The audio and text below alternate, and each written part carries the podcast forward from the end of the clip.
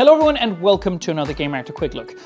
While we like OnePlus phones here at Gamereactor, we, like a lot of other outlets and fans, have been very easy, uh, it's been very easy to spot not a downward trend, but at least the company changing, morphing into what they swore they would never become, which was a flagship manufacturer.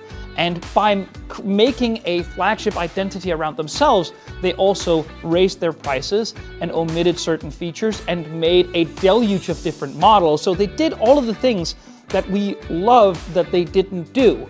Now it seems that with the OnePlus 11, which I have in front of me right here, they've listened and they've corrected and they've pretty much gone back to being very classic OnePlus. So in front of me right here is a phone which in many ways undercuts its main competitors by offering up strong performance-oriented features at a lower MSRP than its direct rivals by omitting some of the luxury features that we, I think, as consumers take for granted.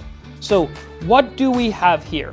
Well, for one, we have a top-shelf smartphone with a Snapdragon 8 Gen 2 with 16 gigs of RAM or up to 16 gigs of RAM, and it uses the brand new UFS 4.0 internal storage. That means that it's absolutely speedy. It offers up 100 watt super SuperVOOC charging with a charger that you get in the box. That's good. You get a 6.7 inch 120 hertz 2K AMOLED panel with Dolby Vision support. You get dual stereo loudspeakers it is even compatible with Wi-Fi 7 once that standard starts to roll out. It uses a graphene back. It has vapor chamber cooling.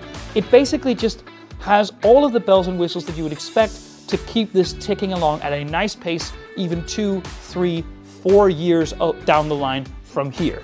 Now, they haven't even skimped on the cameras because this huge camera bump right here, which I actually think is rather beautiful, has third gen Hasselblad branding and camera technology inside. So what that basically means is that with Hasselblad color tuning, you get a 50 megapixel IMX890 main sensor, you get an ultra wide, which is wide enough, you get a telephoto with optical zoom, you get the lot. It's no longer just a two like two camera lens setup and then you have to buy the expensive Pro.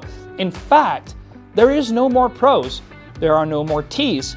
OnePlus is back to making one model with a set digit number every year. So next year we will get the OnePlus 12. So they haven't like made an artificial higher SKU for you to pay more money for. This is the OnePlus 11 with all of the bells and whistles that the OnePlus 11 is set to have.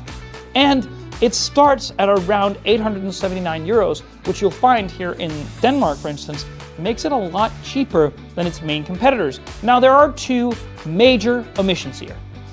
There is no IP68 dust and water resistant. I believe it's IP62 resistant, or it's 4, I can't quite remember.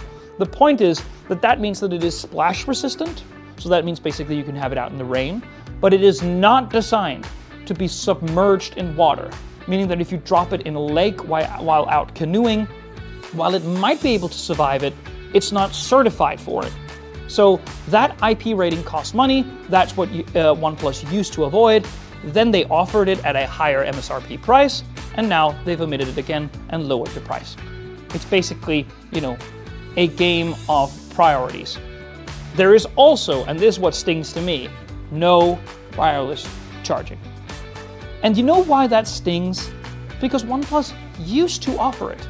They offered it with the OnePlus 8 Pro.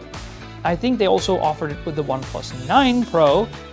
And then they had it on the OnePlus 10 Pro, and then it went away. That's really annoying, particularly if you set your home up, home up for wireless charging, like I have. I just have them lying about. So I put it down, and while it's slower and less efficient, it's just also just less hassle, less cables lying around.